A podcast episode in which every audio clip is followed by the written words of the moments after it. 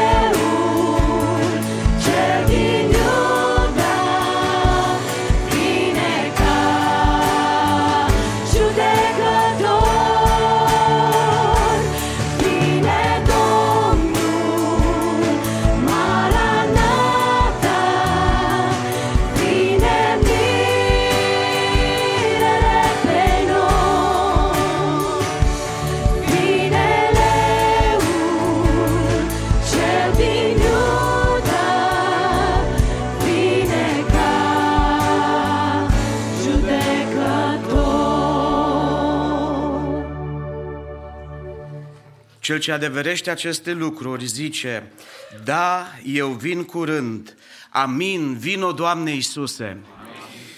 Sunt Daniel Grecu și prin Harul Domnului păstoresc Biserica Penticostală Română din New York din anul 2014 și îngăduiți-mi și mie, vă rog, în această dimineață, înainte de toate, să-i mulțumesc lui Dumnezeu pentru că ne găsim în locul acesta. Apoi aș vrea să fiu recunoscător și mulțumitor și pentru fratele Moise Gaode, pentru Biserica Maranata, pentru uh, că sunt o gazdă așa de bună pentru noi. Dumnezeu să vă binecuvinteze. Aș vrea ca să uh, vă fac și o invitație să veniți în orașul New York, să ne binecuvântați și pe noi acolo. Și acum aș vrea să merg în cuvântul lui Dumnezeu, stați în picioare și Domnul mi-a pus aseară pe inimă niște gânduri, fără să știu că am să fiu invitat să vă aduc câteva îndemnuri. Aș vrea să citesc câteva gânduri din Marcu, capitolul 5, unde cuvântul Domnului spune că era o femeie care de 12 ani avea o scurgere de sânge. Ea suferise mult de la mulți doctori, cheltuise tot ce avea și nu simțise nicio ușurare, ba încă era mai rău. A auzit vorbindu-se despre Isus, a venit pe dinapoi prin mulțime și s-a atins de haina lui, căci își zicea, dacă aș putea doar să mă ating de haina lui, mă voi tămădui, amin. Și aș vrea, uh, fără să încerc să, uh, eu știu, să fac o interpretare clasică, aș vrea să te trag câteva gânduri din aceste versete care le-am citit. În primul rând, aș vrea să ne rugăm lui Dumnezeu, ca Dumnezeu să dea har bisericii și să se oprească orice scurgere de viață spirituală din biserică. Pentru că sângele înseamnă viață și această scurgere de sângere care avea femeia uh, uh, înseamnă că de acolo se ducea puterea de viață. Dumnezeu să ne ajute să identificăm toate motivele, toate problemele care duc ca Biserica Domnului să nu aibă atâta viață când ne-a promis Domnul Isus. El a zis, eu vreau ca oile mele să aibă viață și să aibă din belșug. Amin. În al doilea rând, aș vrea să ne rugăm lui Dumnezeu să ne deschidă ochii noștri și să înțelegem că singura sursă de viață este Domnul Isus Hristos. El este Domnul vieții. Femeia aceasta s-a dus la multe alte surse, s-a dus la mulți alți doctori și din păcate, din nefericire, situația a devenit mai gravă. Dar noi în această dimineață suntem chemați să ne uităm la stânca din care am fost ciopliți, să ne uităm la Domnul vieții, binecuvântat să fie numele Lui. Eu sunt învierea și viața, ar spunea Domnul Isus Hristos. În al treilea rând, aș vrea să ne rugăm lui Dumnezeu să dea har bisericii, să facă de cunoscut numele Domnului. Aici am citit acest verset 27 care spune, auzind, vorbindu-se despre Isus. Doamne ajută bisericii tale să facem de cunoscut numele Tău. Știu că sunteți încă pe picioare, dar dați-mi voie să vă spun ceva. Ați auzit de acea fetiță din Oklahoma căruia a fost interzis să poarte acea mască care spunea Jesus loves me? Am auzit de povestea ei și uh, când am auzit de asta am dat și o comandă ca să ajut financiar și mi-am luat măști cu această inscripție Jesus loves me. Și am zis și ăsta e un mod în New York, în, uh, de, uh, eu știu, acolo unde mă duc, prin metrouri sau pe stradă, chiar și fără cuvinte vorbite, să spun despre Domnul Isus. Doamne, binecuvântă biserica Ta, ajută-ne să-L facem de cunoscut pe Isus. Și în al patrulea rând, aș vrea să venim înaintea Domnului și să rugăm pe Domnul ca biserica să nască fii. Scurgerea de sânge însemna, într-un fel, că această femeie nu putea să nască. Am vrea să ne rugăm ca Dumnezeu să mai mântuiască oameni în bisericile noastre. Este așa de important lucrul acesta. Asta este misiunea bisericii. Aș vrea să venim înaintea Domnului cu smerenie, ca și această femeie, cu credință, cu îndrăzneală și să ne rugăm pentru aceste motivații. Domnul să lucreze. Amin.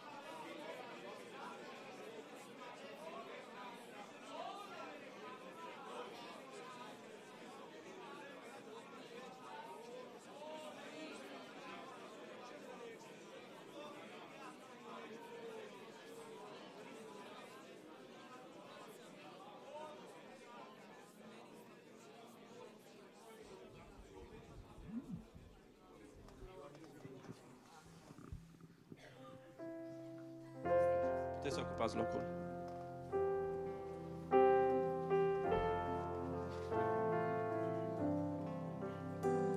Eu n-am să te las ca să pierd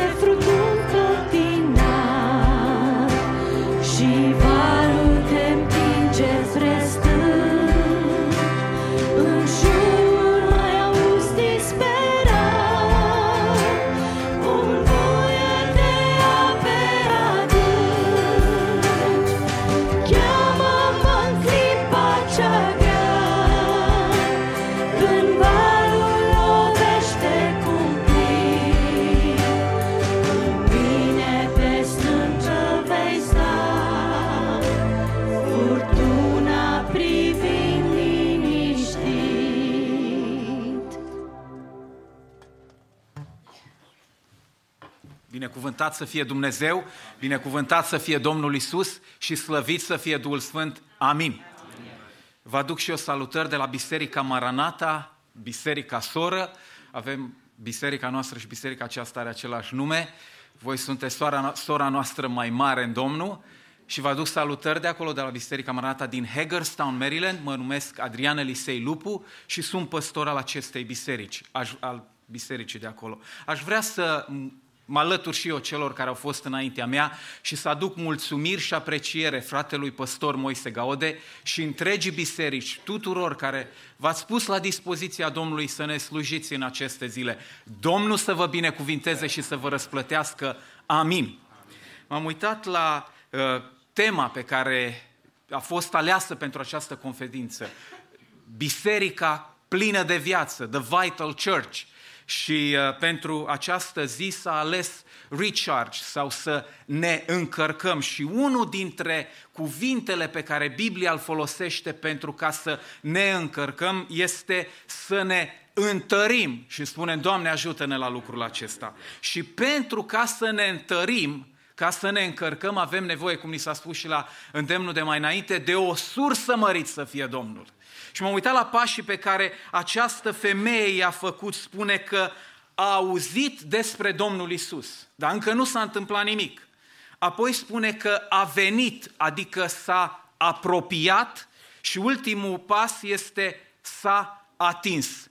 Putea spune în termeni electrici, s-a conectat de Domnul Isus, glorie Lui, pentru că El este sursa de putere, slăvit să fie Domnul nostru. Aș vrea să citesc un singur verset de la 2 Cronici, capitolul 15 și versetul 8, unde cuvântul lui Dumnezeu spune așa, după ce a auzit aceste cuvinte și prorocia lui Oded, prorocul, Asa s-a întărit și a îndepărtat urăciunile din toată țara lui Iuda și Beniamin și din cetățile pe care le luase în muntele lui Efraim și a înnoit altarul Domnului care era înaintea pridvorului Domnului. Amin.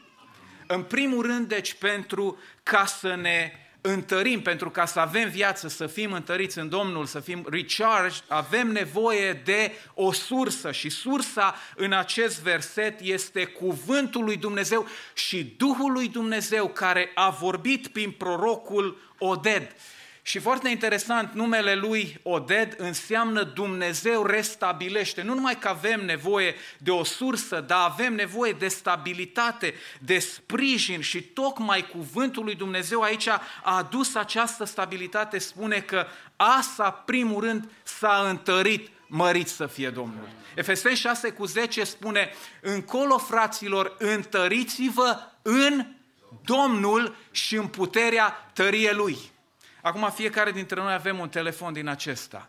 Și telefonul este, telefonul e telefon și la 10% din baterie și la 100%. Dar cum ne place să fie la 100%? Mărit să fie Domnul. Nu-mi place când ajunge la galben, nu mai pot să mai folosesc așa bine. Ei, tot așa Dumnezeu ne vrea ca în această dimineață, această conferință, întotdeauna să stăm lângă sursă, să acceptăm sprijinul lui și acest sprijin aduce stabilitate în viața noastră. Și apoi al treilea lucru este că este un scop al încărcării. Noi ne încărcăm telefoanele ca să le folosim. Și care e scopul pe care Dumnezeu îl are în vedere cu această recharge? În primul rând este să îndepărtăm urăciunile din viața noastră. Ceea ce nu place Domnului.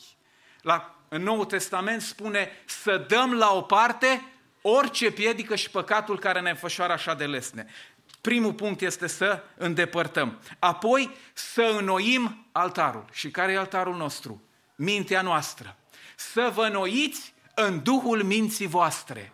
Și al treilea lucru spune la versetul 11, au jertfit Domnului, adică s-au închinat. Scopul întăririi noastre în Domnul final este ca într-adevăr să înlăturăm păcatul, să, uh, să ne înnoim mintea și apoi să ne închinăm. De asta ne-a creat Dumnezeu. Asta vom face ceruri. Asta ne pregătim încă de aici. Dar vedeți, au fost niște pași. A fost o sursă, a fost un sprijin și o stabilitate pe care Dumnezeu a adus-o și scopul pentru care Dumnezeu ne-a chemat. Haideți să ne ridicăm în picioare și să ne rugăm în privința aceasta. Dumnezeu să ne binecuvinteze.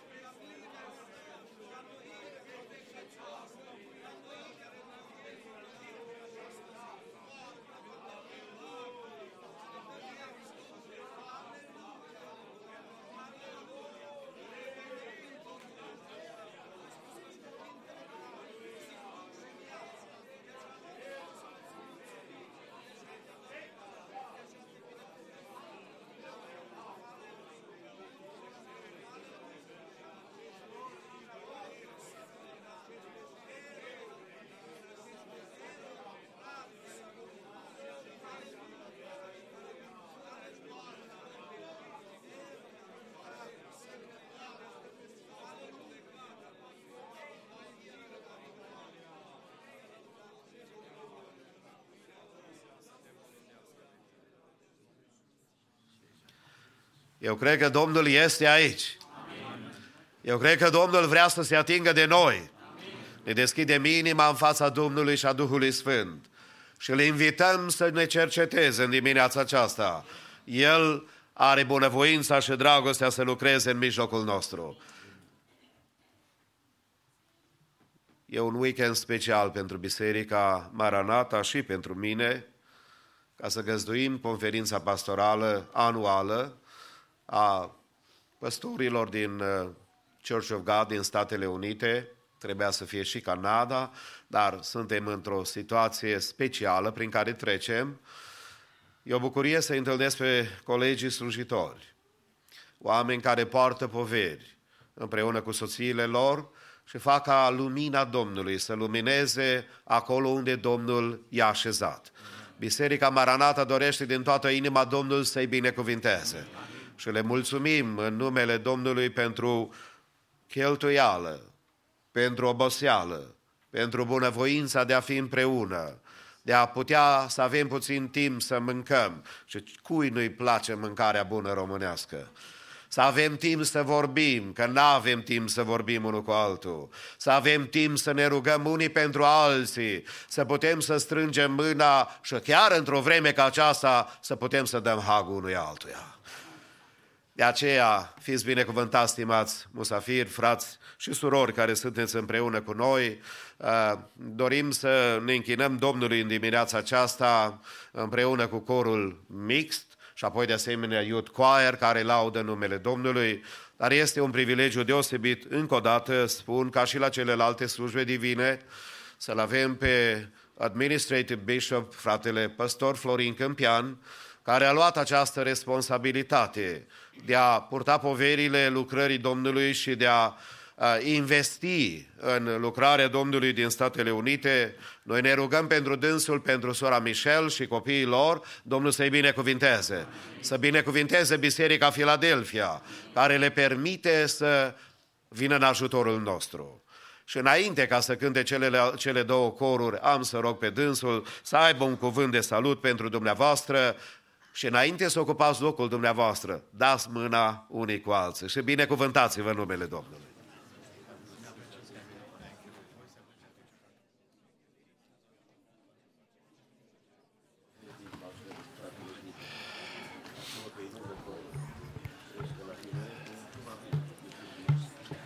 Pace și bună dimineața! Ne bucurăm să fim împreună la Sacramento. Tot ne-am dorit să venim la soare și puțin am văzut soarele weekendul ăsta, nu știu ce ați făcut. Oricum ne bucurăm să fim aici, vreme bună, părtășie extraordinară, ospitalitate incredibilă, Dumnezeu să vă răsplătească. Cred că niciodată ca în weekendul ăsta n-am fost prezentat atâta bishop, bishop în sus, bishop în jos. M-am gândit, problema este că o să-mi placă și o să aștept la Chicago să mă numească la fel. da.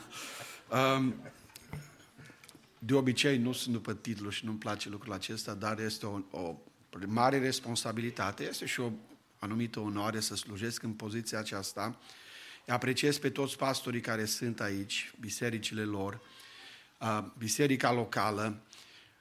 Aș vrea să facem noi cei care vizităm, ce, vizităm Sacramento, aș vrea să fim recunoscători echipei de aici, to Bishop Moses Gaode, echipei Soreana, Comitetului Ordinaților întregii biserici, pentru marea ospitalitate, pentru toate mesele gătite, familiile care au gătit după fiecare serviciu, din inimă vă mulțumim și permiteți mie să fac lucrul acesta. Toți cei care veniți din afară, haideți să le spunem că îi apreciem.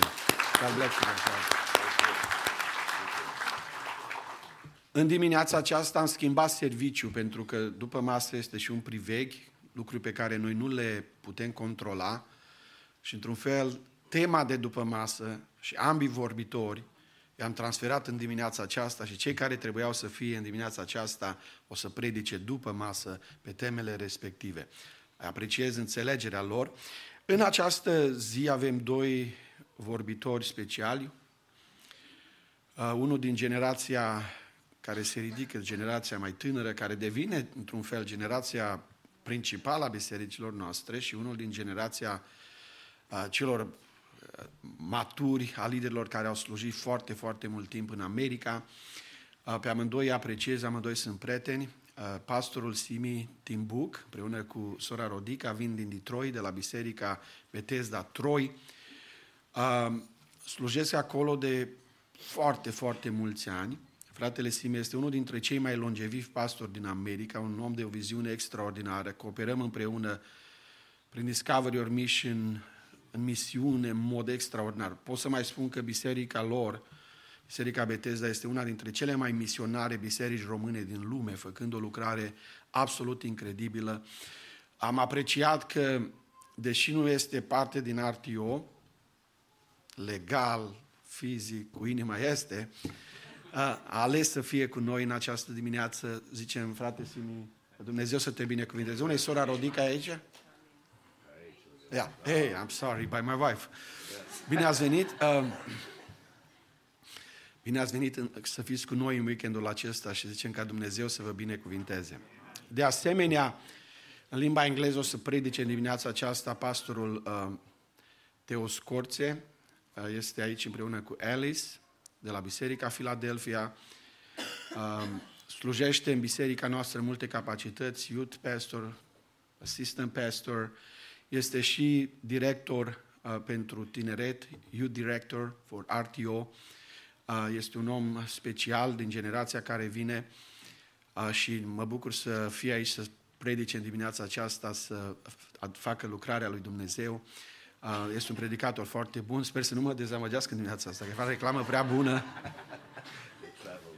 Oh, okay. Right, but he always does good, so God bless him too. Haideți să ne pregătim să ascultăm muzica și apoi uh, cuvântul lui Dumnezeu pentru noi în această dimineață. Dumnezeu să-i binecuvinteze pe amândoi.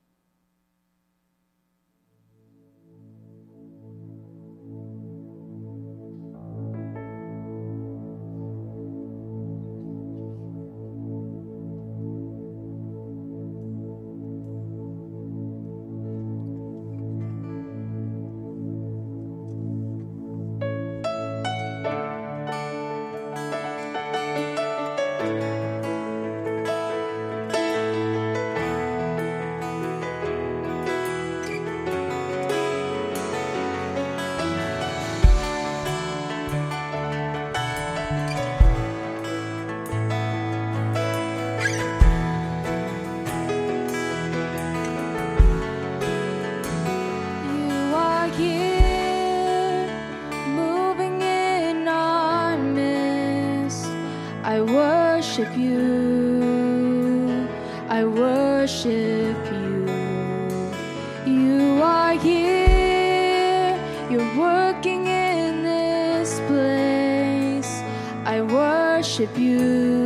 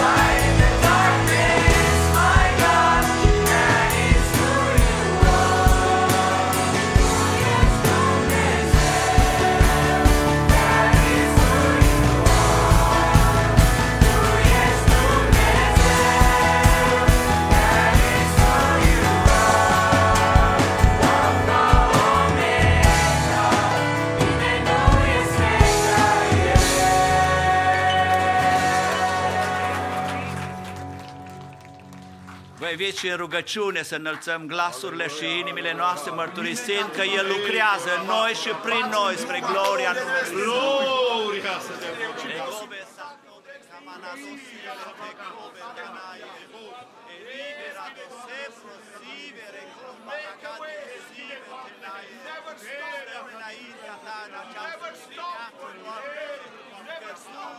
Așa cum, Doamne Iisus, ai spus, Tatăl meu lucrează, eu de asemenea lucrez. Îți mulțumim că lucrezi, Doamne, Tu lucrezi, Doamne, Tu lucrezi, Doamne, Tu lucrezi, Doamne, Tu lucrezi în noi, pentru noi și prin noi, Doamne, și prin lucrurile care le vedem și care nu le vedem. Tu ești viu în vecii vecii. E come sta managato sibro che me ne adotive tenaie. Te laudă inima și sufletul nostru. Rămâi la lucru în continuare în dimineața aceasta. Binecuvântă pe robii tăi în slujire în dimineața aceasta, în predicarea Evangheliei, în cântare și rugăciune și în toate să fie numele Tău proslăvit, onorat și binecuvântat, Tată, în numele Lui Isus și prin Duhul Sfânt. Amin și amin și amin. Iubită Biserică Maranata, dragi frați slujitori, păstori, prezbiteni, diaconi, care suntem prezenți cu ocazia acestei conferințe minunate, frumoase și binecuvântate, din toată inima să zicem încă o dată, slăvit să fie Domnul. Vă invit respectuos să deschidem Sfânta Scriptură, cei care avem, dacă nu să o urmărim, citindu-se și am să citesc fragmente din Cartea Faptele Apostol, capitolul 1, versetul 8, apoi 9 cu 31 și după aceea din a doua epistolă a Sfântului Apostol Pavel către Timotei, capitolul 2 și primele câteva versete. În aceste pasaje ni se vorbește despre Biserica Domnului Isus Hristos la început și apoi și de ceea ce Sfântul Apostol Pavel încredințează copilului lui în credință, colaboratorului său, tovarșului de slujbă Timotei pentru ceea ce urma să fie. Să ascultăm astfel începând cu cuvintele Domnului Isus. Ci voi veți primi o putere când se va coborâ Duhul Sfânt peste voi și veți fi martori în Ierusalim, în toată Iudeea, în Samaria și până la marginile pământului. Biserica se bucura de pace în toată Iudeea, Galileea și Samaria. Se întărea sufletește și umbla în frica Domnului și cu ajutorul Duhului Sfânt se înmulțea. Tu, dar, copilul meu, întărește-te în harul care este în Hristos Isus. Și ce ai auzit de la mine în fața multor martori, încredințează la oameni de încredere, care să fie în stare să învețe și pe alții. Suferă împreună cu mine ca un bun ostaș al lui Hristos. Niciun ostaș nu se încurcă cu treburile vieții dacă vrea să placă celui ce l-a înscris la oaste. Și cine luptă la jocuri nu este încununat dacă nu s-a luptat după rânduieri. Plugarul trebuie să muncească înainte ca să strângă roadele. Înțelege ce spun. Domnul îți va da pricepere în toate lucrurile. Aduți aminte de Domnul Isus Hristos, din sămânța lui David, înviat din morți, după Evanghelia mea, pentru care sufăr până acolo că sunt legat ca un păcător, făcător de rele, dar cuvântul lui Dumnezeu nu este legat. Amin. Vă invit respectos să reocupați locurile. Înainte de a împărtăși câteva gânduri din cuvântul lui Dumnezeu în dimineața aceasta, doresc să-mi exprim și eu mulțumirea, recunoștința și aprecierea față de dumneavoastră ca Biserică Maranata, care ne-ați primit cu atâta drag, fratele păstor al acestei biserici, Bishop Moise Gaode, sora Ana, echipa pastorală, administrativă, Dumnezeu să vă răsplătească și să vă binecuvinteze toată osteneala dragostei dumneavoastră. Doresc de asemenea să exprim aprecierea pentru fratele Florin Câmpian, Administrative Bishop, care a coordonat și coordonează această conferință și de asemenea lucrarea bisericilor care sunt parte din Church of God, a fraților păstori, slujitori și mulțumesc din suflet pentru invitația de a fi împreună și uh, apreciez această invitație și sunt onorat de ea. Sunt împreună cu soția mea, Rodica, cu care împreună, prin Harul lui Dumnezeu, că tot se vorbea de generații mai în față și generații care urmează, am uh, celebrat în anul acesta, în luna august, 40 de ani de căsătorie. Și îi mulțumim lui Dumnezeu pentru aceasta. Cred că nu au fost cei 40 de ani prin pustiu, că Domnul ne-a binecuvântat cu copii și ne-a binecuvântat și cu nepoți, trei copii și opt nepoți. De asemenea, ă, sunt recunoscător Domnului pentru harul care mi l-a dat de a sluji în via sa și în mod special în Biserica Betesda, unde prin Harul lui Dumnezeu din anul 1994 slujesc și iată-ne astăzi în 2021. Când am început slujirea, eram cel mai tânăr din comitetul administrativ, iar astăzi sunt ă, cu anul de naștere cel mai tânăr. Dacă puteți să înțelegeți ce înseamnă asta. Unde trebuie să vă mai gândiți puțin, nu? Însă cu frații ordinați din bordul pastoral nu sunt chiar cel mai tânăr, sunt undeva pe la mijloc, upper middle class, cum se spune aici în America, nu?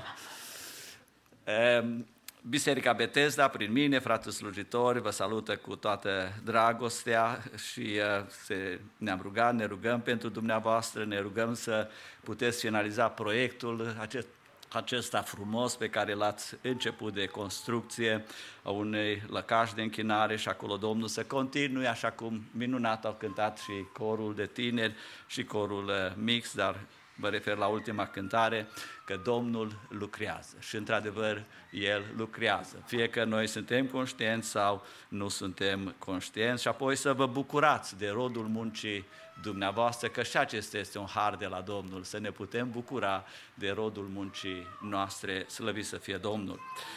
Acum, cu ajutorul Domnului, aș dori să împărtășesc câteva gânduri din Cuvântul lui Dumnezeu, de asemenea și aspecte practice legate de această temă frumoasă, necesară și de asemenea good timing pentru ea, biserica vitală, biserica vitală sau am să introduc și gândul acesta de vitalitate a bisericii. Și tema ar fi de a reîncepe, de a restabili pasiunea misională prin pregătirea de slujitori și am citit pasajele pe care dumneavoastră le-ați auzit. Aș dori ca privind la această temă, în primul rând să putem să înțelegem ce înseamnă definirea la vital sau vitalitate. E un termen din limba latină, de la vita, care înseamnă viață și vital, conform dicționarului explicativ, înseamnă ceva care aparține vieții, care este caracteristic sau esențial pentru viață, în care rezidă viața, e legată de viață și este al vieții. Un alt sens pentru vital înseamnă ceva foarte important, fundamental, esențial, de bază, ceva care este indispensabil, adică fără de care nu poți să trăiești, nu poți să existi. Așa cum frumos spunea fratele Florin Câmpian în uh, mesajul, în primul mesaj al acestei conferințe, biserica este esențială. Și până aici Dumnezeu a binecuvântat conferința cu mesaje însoțite de Duhul Sfânt, pline de putere și ne rugăm Domnul să ne ajute să le putem transpune apoi în viața noastră mergând de aici. Vitalitate înseamnă caracterul a ceea ce este viu, intensitatea proceselor de viață sau puterea de viață, energie, forță, dinamism. Astfel, biserica vitală putem să spunem că este biserica vie, care este esențială, care este indispensabilă societății, o biserică puternică, o biserică influentă. În termenii Domnului Isus Hristos am putea să spunem că este sarea pământului și lumina lumii. Fără sare nu poate să se conserve societate, fără lumină nu poate să fie viață. Astfel, biserica este vitală, ea este esențială. Însă ca o biserică să fie vitală, ea trebuie să aibă în ea însăși vitalitate adică să fie plină de viață, plină de energie, plină de forță spirituală, o biserică dinamică. Să nu se potrivească acele cuvinte pe care Domnul le rostește unei biserici, îți merge numele că trăiești, dar de fapt ești mort. Domnul să ne păzească de lucrul acesta. Însă dacă e să privim în mod realist și am să fiu cât se poate de realist în dimineața aceasta și mesajul nu este chiar unul uh, să zic așa, obișnuit ca și predică, ci îmbină elemente legate și de cadrul conferinței, având aici mai mulți frați, păstori, slujitori și este o provocare, în primul rând, pentru mine și de asemenea, cred că și pentru dumneavoastră. Astfel, dacă privim în jurul nostru, putem să recunoaștem că biserica nu este chiar vitală. Începând de la cele mai înalte forțe ale societății, caută să se debaraseze de biserică. Și până la oamenii simpli de lângă noi. Nu văd că biserica este ceva vital, că este ceva esențial.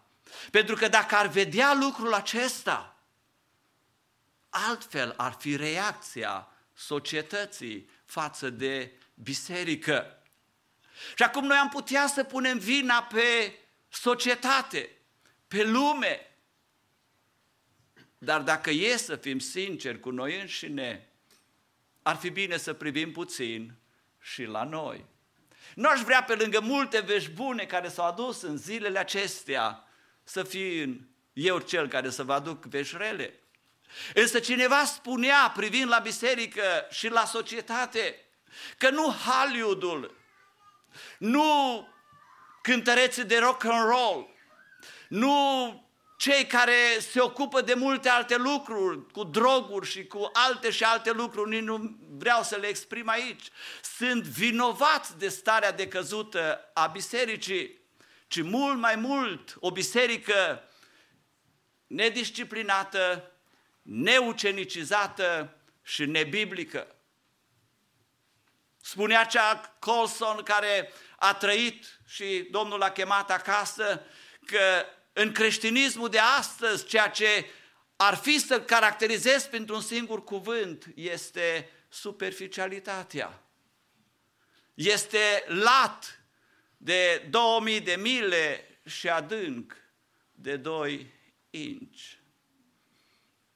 Astfel eu aș dori pentru mine însumi, pentru casa mea și pentru biserica în care slujesc și pentru dumneavoastră toți, să fim cu adevărat o biserică vitală, o biserică vie, o biserică plină de energie, o biserică dinamică, o biserică în care să se manifeste Duhul Sfânt al lui Dumnezeu, care este viu, care dă forță, care dă dinamism bisericii, care s-a manifestat în biserica primară și aș dori să observăm la câteva aspecte ale vitalității bisericii din primul secol și am extras câteva pasaje biblice pe care le cunoaștem bine. Nu este ceva care să nu cunoaștem noi, ci doar să le împrospătăm în mintea și în Duhul nostru și prin ele Duhul lui Dumnezeu să ne vorbească și mai mult. Ca plecând de aici, de la o atmosferă plină de bucurie, plină de celebrare, de prezența Domnului. Când rămânem singuri, prezența Domnului să ne însoțească pe fiecare.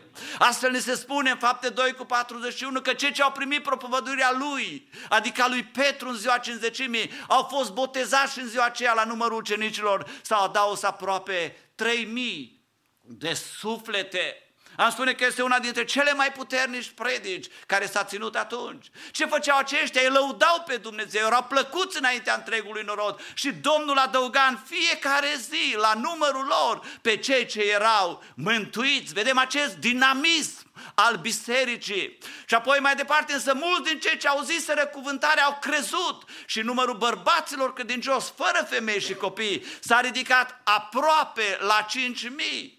Iar aceștia, cei care credeau în Domnul, bărbați și femei acum, ce făceau? Ei uh, se mărea tot mai mult. Era în această expansiune, în această creștere, în această, acest marș spiritual în care ei cucereau Ierusalimul de atunci și Duhul lui Dumnezeu era împreună cu ei. Dar vedem că cuvântul lui Dumnezeu se răspândea tot mai mult. Numărul ucenicilor se înmulțea mult în Ierusalim și o mare mulțime, atenție, de preoți, cei care îl persecutaseră pe Isus, îl ispitiseră pe Isus, strigaseră la moarte pentru Isus, acum veneau la credință în Domnul Isus Hristos.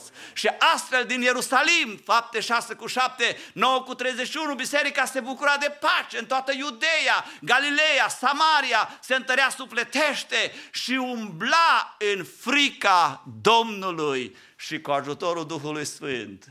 Ce făcea? Se înmulțea. E ceva static aici? E ceva care stagnează aici? E ceva care băltuiește aici? Nu, ce este ca un râu un izvor care s-a pornit și a curs și a curs și a curs și a crescut și a devenit un fluviu până acolo încât a to- întors cu sus în jos societatea de atunci prin Duhul lui Dumnezeu. Slăvit să fie Domnul. Și biserica din secolul 21 poate să fie asemenea bisericii din secolul 1. Care au fost aceste caracteristici ale bisericii primare? Ele au avut conceptul de evangelizare și învățătură, propovăduiți Evanghelia la orice făptură. Ei în fiecare zi învățau. Pentru ei, la început, creștinismul a fost numit calea, adică era modul de viață. Pentru mulți creștini astăzi, creștin înseamnă ca un apendice la restul vieții. Adică îmi pun și o oră sau două sau trei pentru ceea ce înseamnă că sunt creștini. Pentru ei aceasta era identitatea lor, oriunde ajungeau, cu oricine se întâlneau, orice relație aveau. Cum spune în fapte 8, capitolul versetul 4, oriunde ajungeau aceștia, îl propovăduiau pe Iisus Hristos. Lăudat să fie Domnul. Învățau în public, învățau în case, avea conceptul fiecare membru să evangelizeze, să-L mărturisească. Dumneavoastră știți că nouă ne plac poveștile. Oamenilor în general le plac poveștile. Le plac să povestească și le plac să audă povești. La bunici le place să povestească și la nepoți le place să audă povești. Și nu te lasă și mai spune și once again, more. Și trebuie să inventezi mai mult ca să-i spui povești. Însă, dragii mei, noi avem cea mai frumoasă, cea mai măreață, cea mai glorioasă povestire din universul acesta. Și nu e o poveste cu bazme și cu făți frumoși, ci este una reală, autentică, care transformă vieți, care dă speranță, care conferă siguranță. Este Isus Hristos, Domnul Slavei lăudat să fie numele Său. Lucrarea de edificare în biserica primară conducea la înmulțire. Nu era la o îngrășare numai lor. Se spune că doamnele când se uită în oglindă, oricât sunt de plinuțe, de subțiri, scuzați-mă, se văd mai plinuțe. Iar bărbați, oricât sunt de plini, se văd foarte subțiri.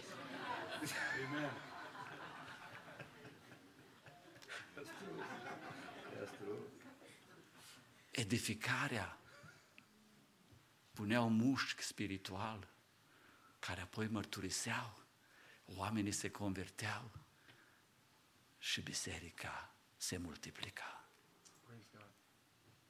Apostolii, cum așa de frumos spunea seară și provocator în același timp, Dr. Ramirez, pentru apostol rugăciunea era esențială.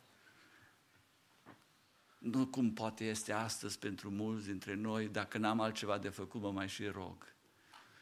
Nu, i-au spus, voi vă ocupați de celelalte lucruri, iar noi ne concentrăm pe rugăciune și pe cuvânt.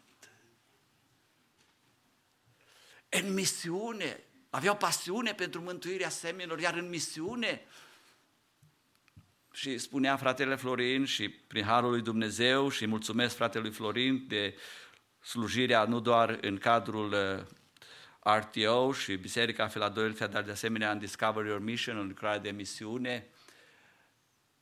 Misionarii care sunt trimiși astăzi, majoritatea dintre ei sunt tineri, lipsiți de experiență și e greu să-i găsești. Biserica primară au trimis în misiune credincioși maturi. Gândiți-vă la Barnaba, gândiți-vă la Saul. Noi am fi spus la Betesda, pe aceștia doi nu vi dăm, luați-l pe Simi, că și așa nu face mare treabă aici, dar pe Saul, pe Barnaba, nici de cum. Dar au zis, nu, pentru că Duhul Sfânt ne-a vorbit. Noi suntem gata să-i lăsăm să plece. Și ce măriață lucrare, ce minunată care are influență până în ziua noastră de astăzi. Lăudați să fie Domnul. Astfel, Domnul a lansat acest program de echipare și misiune a bisericii. Voi veți primi o putere când se va pogorâ Duhul Sfânt peste voi și îmi veți fi martori. Aș dori să privim acum puțin la biserica din secolul 21, care adeseori avem conceptul de a evangeliza pe cei care vor veni la biserică pe cei care vin la noi. Acesta este un concept vechi testamental. Vino și vezi. Conceptul nou testamental este du-te și spune. Și aceasta au făcut primii creștini. Multe adunări dintre ale noastre oferă 4-6 ore pe săptămână pentru învățătură. Cel mai mult învață în public în detrimentul evanghelismului personal. Mă gândesc că la noastră nu este așa. Uneori practică, poate inconștient, conceptul de cler laici, să facă ei. Ei sunt ordinați, ei sunt împus în slujbă, noi ceilalți, e destul că venim la biserică. De asemenea, în perioada aceasta pe care noi o parcurgem, este concentrarea mult pe nevoile noastre interne, pe ceea ce noi avem nevoie. Nu este greșit să ne îngrijim de cei din casa noastră, spune Sfânta Scriptură, de tinerii noștri, de copiii noștri, de adulții noștri, de nevoile noastre. Am învățat ceva cu trei ani în urmă, circa trei ani. Până atunci spuneam că nu este așa de important ce mănânci, cât este de important ce te mănâncă. Astăzi am ajuns să recunosc că e important și ce mănânci și ce te mănâncă. Și am învățat cu circa trei ani în urmă că organismul meu pe care îl hrăneam cu multă grijă, cu multă atenție și nu-l lăsam să simtă durerea foamei. Consuma cea mai mare parte din energie pentru el însuși, pentru mișcarea lui, pentru odihna lui, pentru el. Și nu-i mai rămânea energie ca să consume pentru alții. Îi spuneam soției mele în perioada aceea, după ce mâncam cam boala mamei. Care era boala mamei? Femeia care născuse 16 copii, că după ce mânca, zicea, dragul mamei, nu mă mănânc decât mai târziu, că după ce mănânc misom. Însă Duhul lui Dumnezeu m-a călăuzit și vorbim fizic și se aplică și spiritual. Schimbând anumite elemente din viața mea personală, din modul meu de viață, am învățat că trupul meu acum consumă mai puțină energie pentru el și are mult mai multă să consume pentru alții. Dați-mi voie să vă spun că lecția aceasta am aplicat-o și din punct de vedere spiritual. Multe biserici consumă multă energie pentru ele, însele, în interiorul lor și nu mai rămâne energie pentru cei de afară care mor în păcatele lor. Concentrarea pe nevoi interne. Multe biserici au alte priorități decât a câștiga suflete nemântuite. Biserici cu sute de membri au anual doar câțiva convertiți. Mă gândesc că nu la noi se întâmplă lucrul acesta, dar în alte părți am auzit că se întâmplă. Aș vrea să privim puțin la stadii de viață ale bisericii în următoarele minute. Este o preluare care am luat-o de la Bullard și Edizes. Este un model pe care când l-am descoperit și l-am învățat, încerc mai mult să-l aplic pentru mine, pentru biserica în care slujesc și îl împărtășesc și cu dumneavoastră în această dimineață. George Bullard a dezvoltat un model destinat bisericii pe patru factori. Viziune, relații, programe și management. Și a spus că în funcție de acești patru factori, acești patru piloni, poți să caracterizezi o biserică unde se găsește în stadiul ei, privind-o la fel ca și stadiile sau ciclul vieții unui om. De la naștere înspre destinația finală pe pământ, moartea. Astfel, el ajunge în această combinație să adauge la viziune conducere, misiune, scop, sistem de valori, la relație experiență, ucenicie, la programe evenimente, nu? Avem multe programe legate de evenimente, slujire, servicii, activități, la management, de asemenea ceea ce înseamnă darea de socoteală, structuri, sisteme. Și în felul acesta și-au imaginat ei stadiile de viață ale bisericii, pornind de la naștere și mergând ca un ciclu până la moarte. Sunt zece. Eric Erikson, un psiholog suedez, a conceput viața din punct de vedere psihologic cu opt etape ale ei și în fiecare etapă există un contrast între ceea ce se pare că este bun și ceea ce se pare că este rău. La moarte, de exemplu, sau bătrânețe înspre moarte, este contrastul între speranță și desnădejde.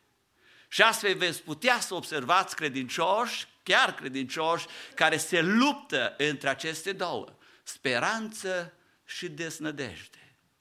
Dacă privim la ceea ce este ca o diagramă înaintea noastră, vom observa că nașterea se caracterizează prin viziune.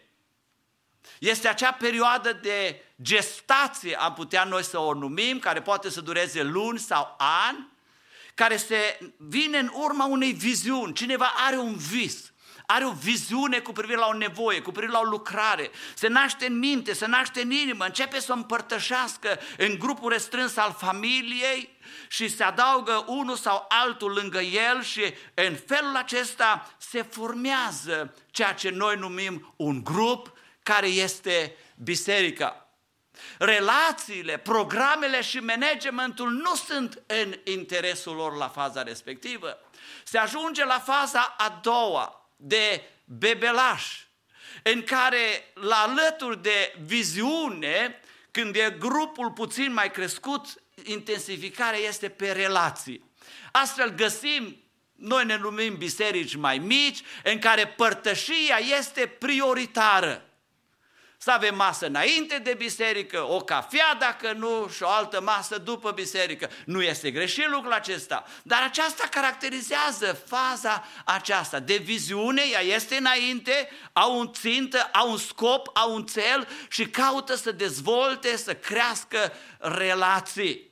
Ea merge mai departe. Atenție, aici este un pericol. Un pericol ceea ce se poate numi moartea infantilă. Am slujit mai la început când biserica era mică și am crescut împreună cu biserica Betesda și biserica Betesda a crescut împreună cu mine. Am crescut împreună și motoul bisericii este locul unde familiile cresc împreună. Și pericolul aici este că dacă apare un mic conflict într-o familie și cum sunt rudeni între ele, cu micul acela conflict poate să afecteze toată biserica. Și vedeai că vin și dintr-o dată nu mai vin și te întrebai ce s-a întâmplat de nu mai vin, că nu i-ai jignit pe nimeni, n-ai făcut nimic. Nu era problemă în biserică, ci era în grup, în relații. Și asta poate să conduce la ceea ce se numește moarte infantilă. Dar dacă merge mai departe, se ajunge la copilărie. Aici viziunea încă rămâne constantă, relațiile de asemenea sunt puternice, dar este faza în care spune, bun, avem viziune, avem relații, dar trebuie ceva care să ne structureze, care înseamnă programe. Și facem programe. Și nu sunt rele programele. Însă pericolul aici și la adolescență de asemenea este că programele adeseori pun oameni în față Și se ridică întrebarea, cine este mai mult în față? Cine este mai mult în fața cortinei și nu se prea observă cei din spatele cortinei? Și apar sau pot să apară anumite stări conflictuale. Și aici este o problemă destul de serioasă pentru biserică dacă nu, recun- nu reușește să gestioneze lucrul acesta. Dar dacă ea merge mai departe, la adolescență, ajunge apoi la starea de adult. Și când spui stare de adult, înseamnă că cam toate sunt în echilibru. Viziune, relații, programe și management. De la adolescență deja începi să-ți formezi o echipă, ai poate chiar un staff care este dedicat bisericii, mai mult sau mai puțin, cu jumătate de normă, cu normă întreagă. La faza de adult deja ești bine așezat. Și toți vrem să fim adulți. Și am vrea să rămânem acolo, nu? Noi avem și expresia aceasta young adult. La adolescent nu prea se spui young adults, că acum gândește ca un om foarte adult și matur și imediat ca și un copil. Și te întrebi unde au putut trăi aceste două împreună în același timp. Dar aceasta este. În starea de adult este starea care se apropie de vârf, de pisc. Și dacă nu suntem atenți ca în faza respectivă să ne pregătim pentru ceea ce urmează, se ajunge care vârful este maturitatea. Dar observați că la ceea ce se numește maturitate pe vârf, ceea ce începe să scadă este viziunea. Relațiile, programele, managementul este acolo. Dar viziunea începe să scadă. De ce? Oamenii s-au obișnuit cu status quo. Le place așa cum este. Nu mă mișca de aici că mă tulbur, mă agit. Îmi place așa cum este. Și expresia care poți să auzi când vine cineva cu idei inovatoare este la noi niciodată nu s-a făcut așa. Și ăsta e semnul că duce la moarte. E semnul că duce la moarte. Este important pentru noi ca și slujitori și ca păstori și ca frați care suntem cu responsabilități și surori de asemenea. Să înțelegem unde ne găsim în parcursul acestui stadiu de viață. Pentru că în funcție de unde ne găsim, este nevoie de ajustarea noastră în ceea ce privește leadership-ul bisericii, ca ea să meargă mai departe. La faza de maturitate, când se ajunge sus, Așa cum s-a întâmplat cu cei care au venit pentru prima dată în America și se spune că au călătorit 3000 de mile, nu din Anglia până când au ajuns pe lumea nouă. Dar apoi când au vrut să facă o linie ferată de 300 de kilometri, s-au blocat și au spus nu o mai facem. Ce avem noi nevoie să mergem 300 de kilometri sau de mile în interiorul Americii? E destul că suntem pe coastă. E așa de bine aici, e așa de plăcut aici. Și a fost mare scandal și mare ceartă pentru lucrul acesta. Ce se întâmplă în faza aceasta pentru noi ca biserică? Vin frați cu viziune, cu inspirație, cu entuziasm, ca și fratele Teo Scorția, ca și fratele Dani Grecu, ca și ceilalți frați și spun, nu, noi nu ne putem opri aici.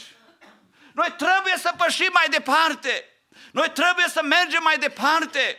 Sunt alte nevoi pe care cei dinainte nu le mai văd, pentru că ei s-au limitat la faza respectivă. Însă Duhul lui Dumnezeu prin ei ne vorbește și spune, mergeți înainte. Ce se întâmplă ca să poți să mergi înainte este să-ți faci acel fine-tuning al viziunii tale. Că dacă nu mergi spre cuibul gol, nu mai este viziune, rămân doar relații și la cuibul gol știi ce este? Nostalgia vremurilor de odinioară. Ce bine era atunci, ce plăcut era atunci, ce frumos era atunci. Și rămâne managementul. Dar dacă mergi mai departe, ajungi la pensionare, nu mai sunt viziune, nu mai sunt relații ca la pensionare, după cum vedem acum din nefericire, unul câte altul se duc. Și cineva spunea zilele trecute, mă, dar sunt așa de multe mormântări. Și am spus, măi, este adevărat, dar nu mai sunt la vârsta în care prietenii mei să căsătoresc. Mă înțelegeți? Asta este. Cum a zis un păstor și la, la frază, hai să ne rugăm pentru dușman. Și o soră ridica mâna, frate, n-am niciun dușman pentru ce să mă rog. Dar ce s-a întâmplat? Toți au murit. Dar câți ani ai? 96. Și pe urmă vine bătrânețea. Românii spun haine rele. Nu mai viziune, nu mai relații, nu mai e program și e doar management. Doar management. Și dacă nu se intervine, vine moartea. La fiecare fază sunt anumite elemente, dar vreau să merg mai departe și ar vrea să privesc că la fiecare fază e nevoie de pregătirea de lideri. E nevoie de pregătirea de lideri inovatori, de lideri cu spirit de organizare, de lideri manageriali, de lideri când se coboară reformatori. Și dacă este să se ajungă la moarte și să nu fie moarte, chiar revoluționari. Și Dumnezeu, prin Pavel, îi spune lui Timotei, pregătește oameni. Oameni care au fost cu tine, au primit de la mine, tu le dai lor și îi dau la alții. Domnul să ne binecuvinteze, să fim astfel de oameni și mă opresc aici ca Biserică Maranata, Biserică Betesda și toți cei care suntem. Haideți să fim dintre bisericile nu care scad din lipsă de voluntari, nu care sunt platou, în care sunt puțini voluntari mai mult decât dincolo, ci dintre cele care cresc. Și crescând, îl întâmpinăm pe Domnul Isus când vine. Amin.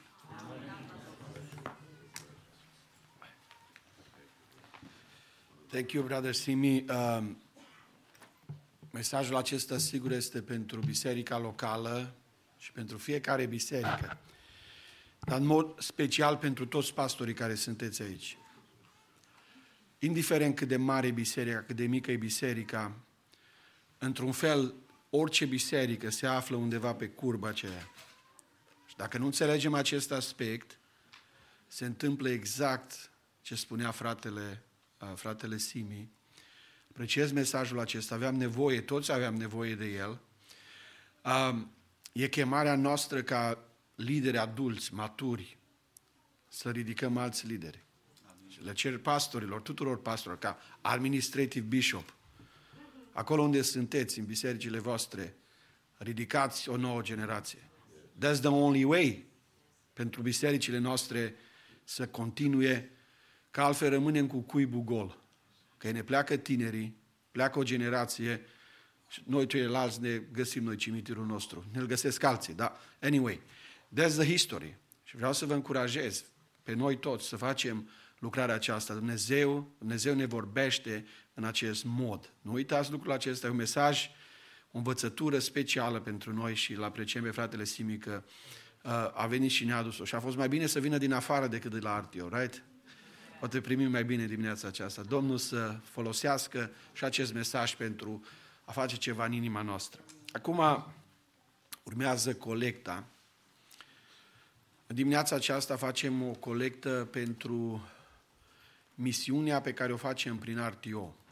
Prin RTO facem, slujim bisericilor române, aici în America, în Canada, în Europa, facem misiune în jurul lumii efectiv.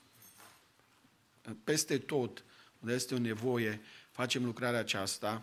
Prin Ciorciogada ați auzit aseară că lucrăm în 185 de țări. 185 de țări. Aș vrea în această dimineață să vă încurajez să fiți darnici. Haideți să ne deschidem inima. Uh, înainte să cântăm și să facem colecta, să ducem darurile noastre, mi-mi vine greu să numesc adunarea de fonduri, colectă, că seamănă foarte comunist într-un fel. Însă este, este a love offering, o dărnicie a dragostei. Eu totdeauna spun asta, colecta nu-i colectă, colecta de fapt este o închinare, așa trebuie să ne uităm la ea. Și Dumnezeu nu rămâne niciodată dator. Uh, spun întâmplarea aceasta, este reală, am spus la noi la biserică. Tatăl meu a murit recent în România, heart attack, mulți l-ați cunoscut pe tata, a fost pastor și mi-am amintit de o întâmplare cu tata, cu ani în urmă, după Revoluție, a fost o conferință la Băile Felix în România cu pastorii, toți pastorii din România și a fost un conferențiar din America, un american, Al Taylor, Uh, Eu îl cunoșteam deja, eram în America și tata s-a dus la conferința aceasta și a avut o experiență interesantă. Eu mi-a spus despre această experiență când la ceva timp m-am dus în România și ne-am dus la biserică și am văzut că avea un costum absolut incredibil. Tată, dar de unde ai costumul ăsta? Zice, O, zice, ăsta e din America. Și zice, nu numai că e din America, ăsta e costum boss.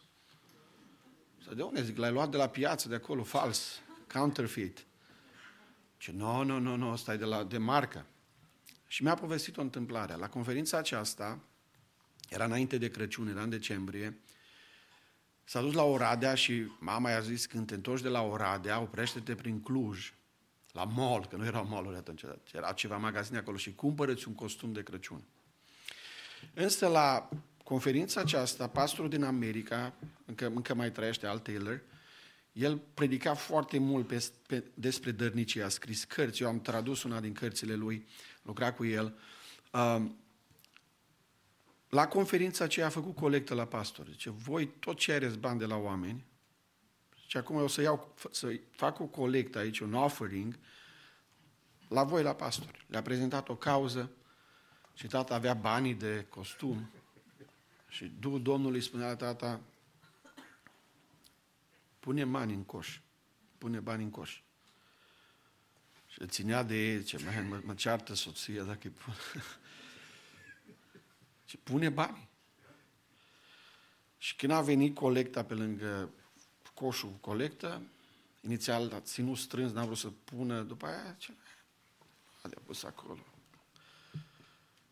După ce a pus banii, s-a terminat conferința, serviciu, sesiunea aceea a fost foarte supărat.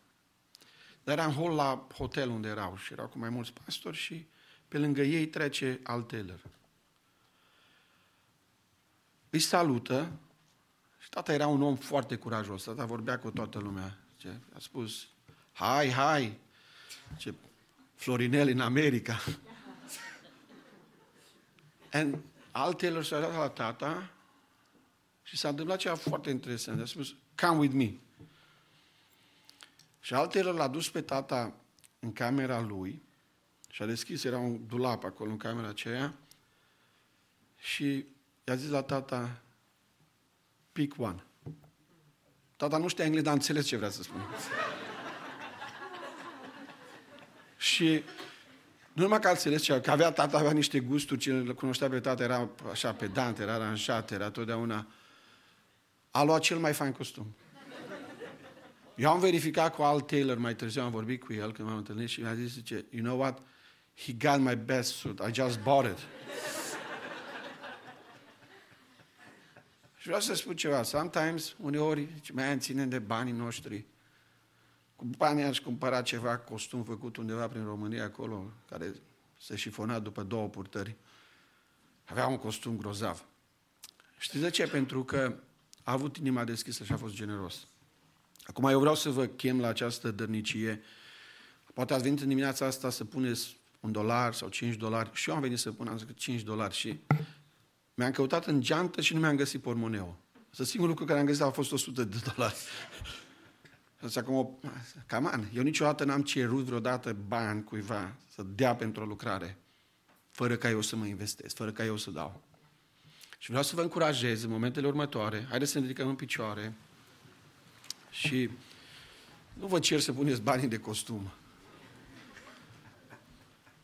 Dar vreau în dimineața aceasta să vă gândiți, atunci când dăm ceva, Dumnezeu vede, eu nu văd, dar Dumnezeu vede. Yes. Și uitați, noi dăm cu mâna asta mică, unde aveți sunt niște frați sau niște mâini, așa ca niște lopeți. Dar ascultați-mă, mâna lui Dumnezeu e cât universul. Yes. Ține universul în mâna lui. Și nu credeți că mâna asta, când îți dă ție, vrea să-ți dea cu mână largă? Așa spune Scriptura, Dumnezeu dă cu mână largă. Și haideți în această zi să ne închinăm, o să spun doar o rugăciune scurtă și apoi o să cântăm și o să zicem darurile noastre. Doamne, în primul rând este luna noiembrie, luna mulțumirilor și stăm înaintea Ta și îți mulțumim pentru tot ce ai făcut pentru noi. De la mântuire la pâine, de la sănătate la casă, tot ce ne-ai dat, de la biserici deosebite pe care le-ai dat. Doamne, îți mulțumim pentru tot. Și în același timp, Doamne, stăm înaintea Ta cu darul nostru. Doamne, te rog, dă cu mână largă tuturor celor care dau astăzi, Doamne. Yes. Și dacă este cineva aici care nu poate, Doamne, Doamne, Tu știi nevoia aceea, yes. uimește oamenii prin binecuvântarea Ta și puterea Ta și noi Te vom lăuda și îți vom fi mulțumitori toată viața. Amin.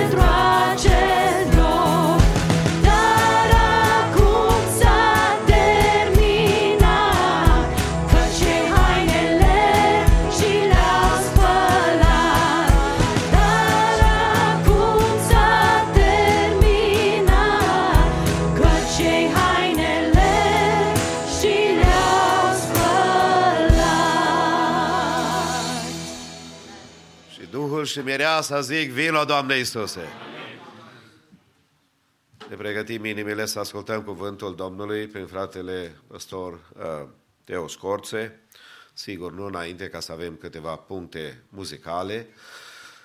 Corurile combinate vor lăuda numele Domnului, după care frații din Los Angeles, pe care apreciem că au venit să fie cu noi weekendul acesta, zicem Domnul să le răsplătească. Vor avea a special, apoi worship team și a- în urmă vom asculta cuvântul Domnului. Vă invit să vă reașezați.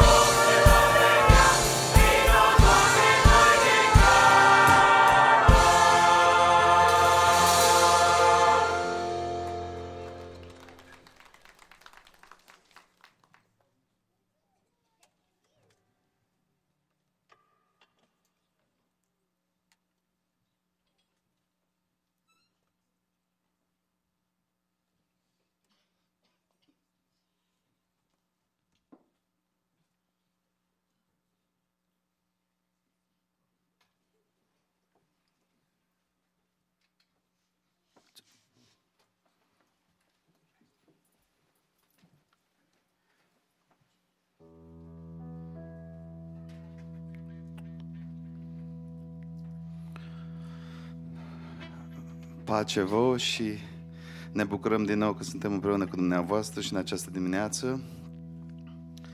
Uh, what a great presence of God this morning, these last two days too. Uh, we always love when the presence of God is manifested among its people. Amen. And as we heard before, uh, God is here and He's ready to work. Amen. Well, go ahead, tell your neighbor, God is here God is here. and He's ready to work. He's ready to work. Maybe something new, maybe something that you don't know, but you got to be ready for it. Are you ready? Cântarea spune lucruri noi. And we believe that He has new things for us. Amen.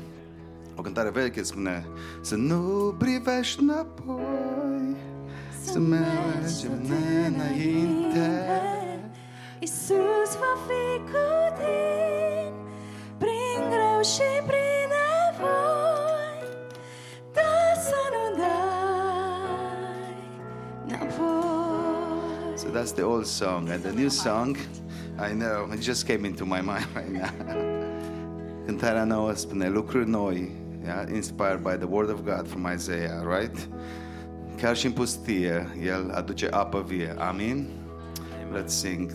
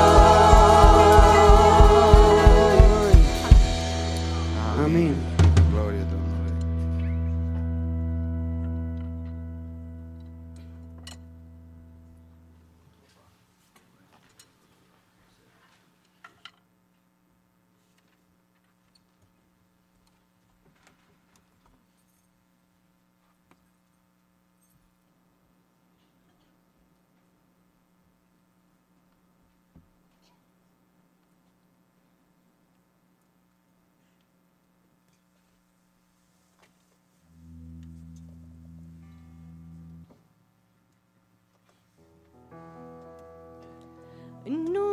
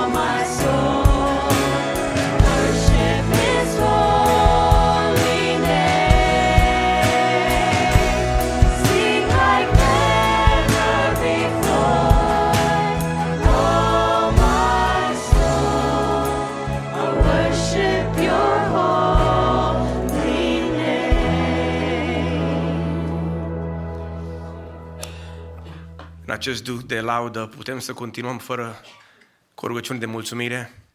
Has God been good to you? If God has been good to you, let's worship in prayer. Let's thank Him for His goodness. Heavenly Father, God, we come before you, O Lord, and we thank you, God,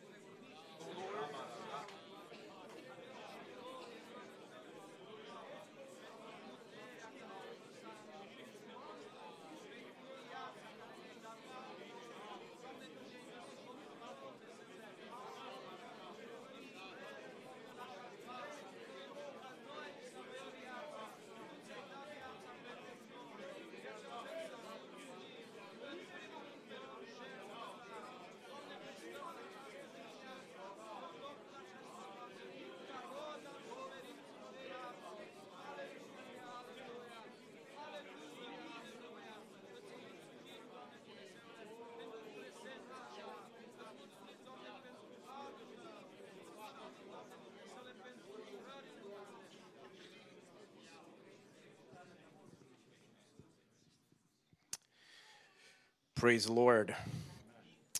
The text for this morning that the Lord has put on my heart, which I'd like to read before I ask you to have a seat, is from 1 Kings chapter 19.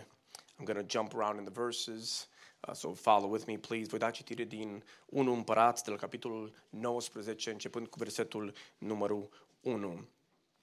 Ahab told Jezebel all that Elijah had done and how he had killed all the prophets with a sword.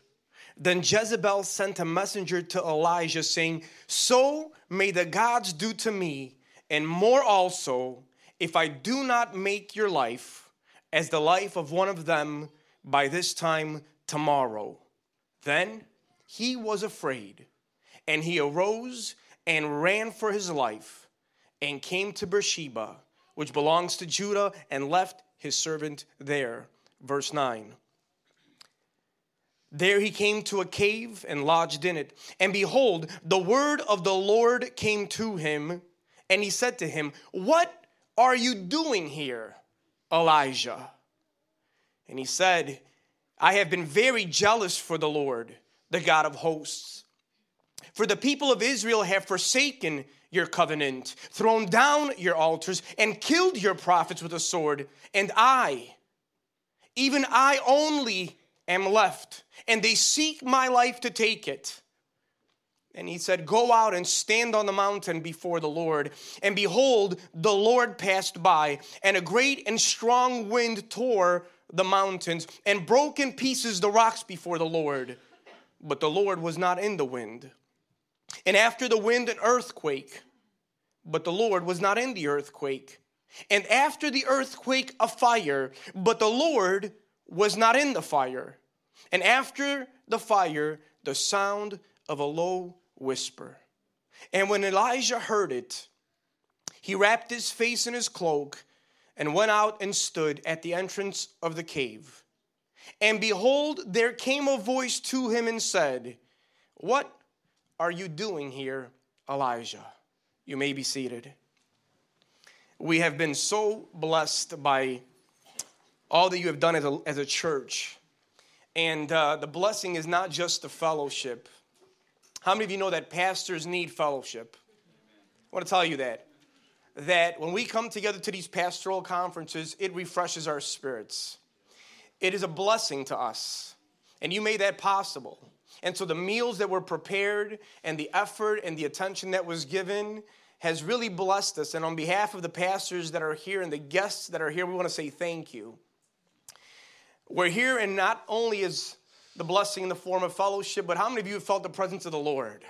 Amen. The presence of the Lord from the very first worship set, from the first and them to the second and them.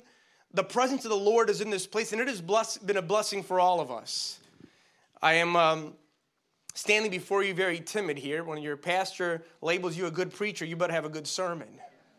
And so, Brother Simi, to make it even harder, decided to have the best sermon I've ever heard him preach preach this morning. How many of you were blessed by Brother Simi's message? God bless him. God bless you, brother. The anointing was there.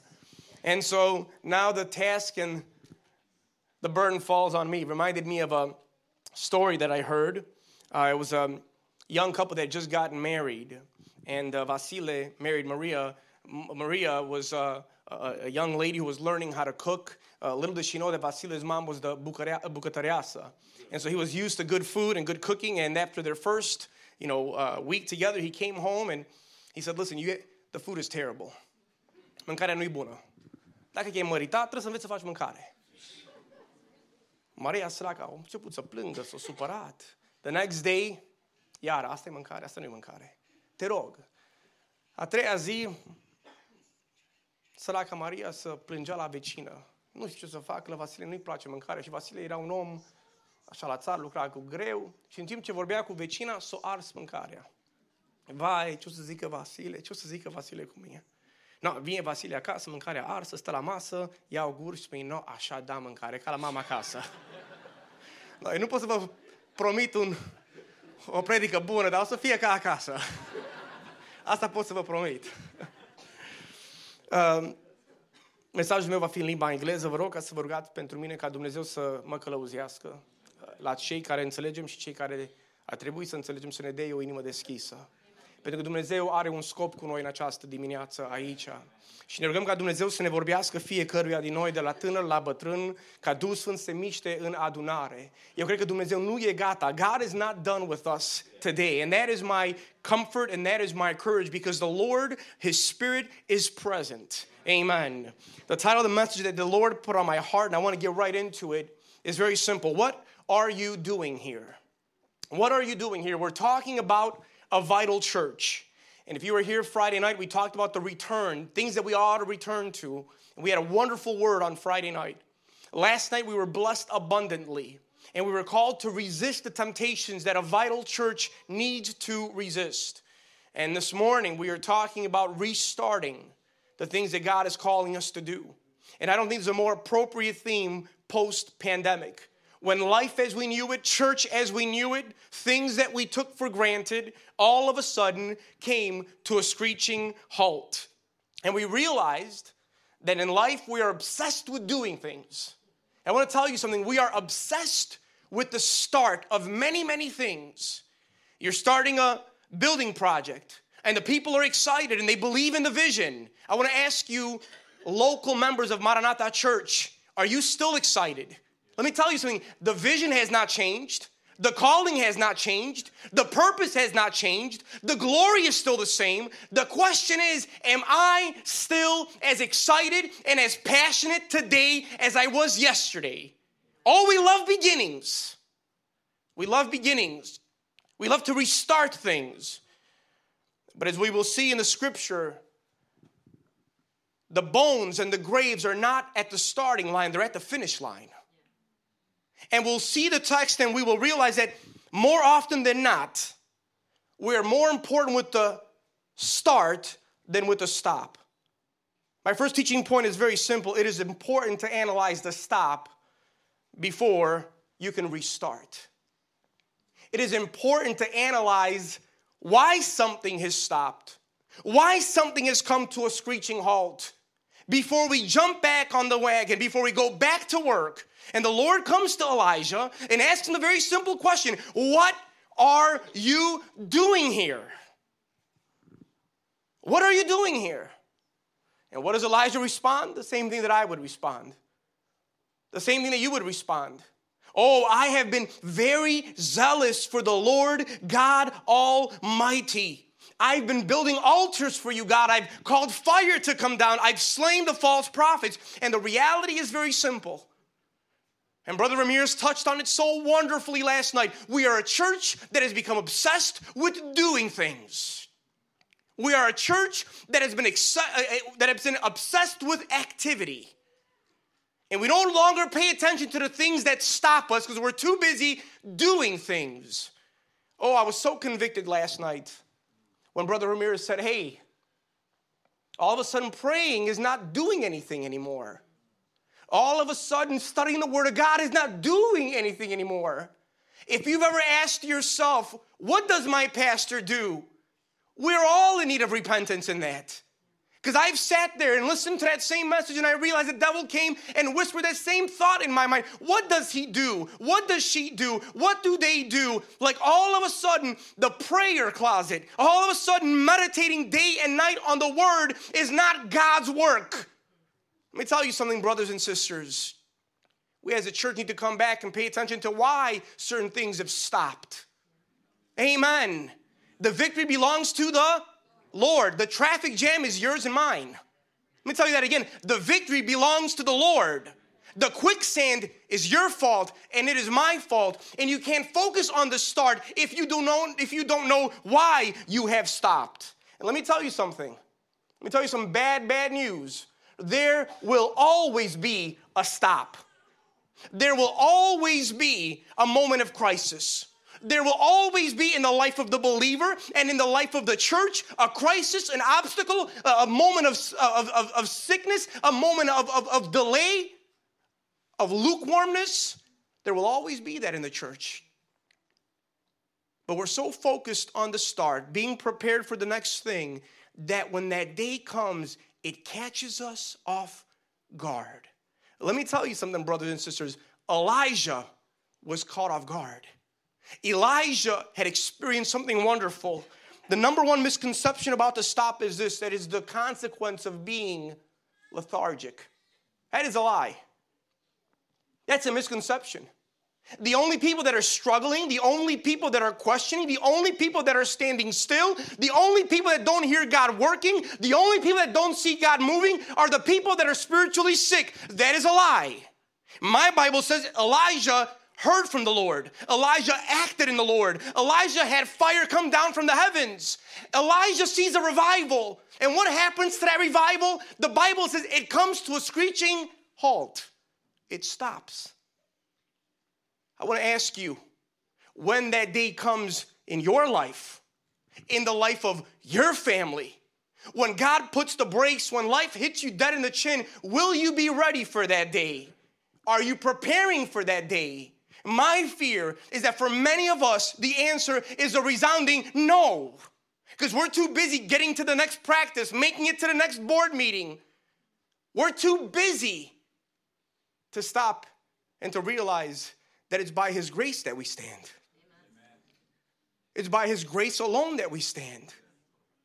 And when we don't realize how quickly things can come to an end, how quickly things can change, it's because we have become dependent on our abilities, on our buildings, on our programs, on our technology. And the Lord, through His grace, awakened the entire international church to say, like this, it can end.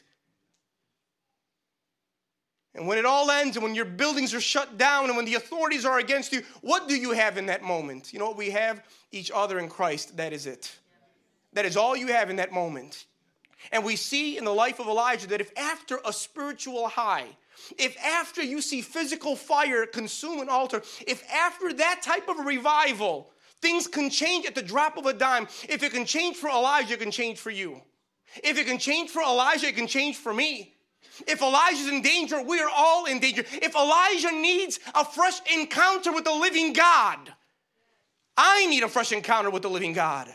Is there anybody here this morning who can declare, I need a fresh anointing over my ministry, over my colleague, over my confession and water baptism? Is there anybody here who can declare, I need a fresh anointing?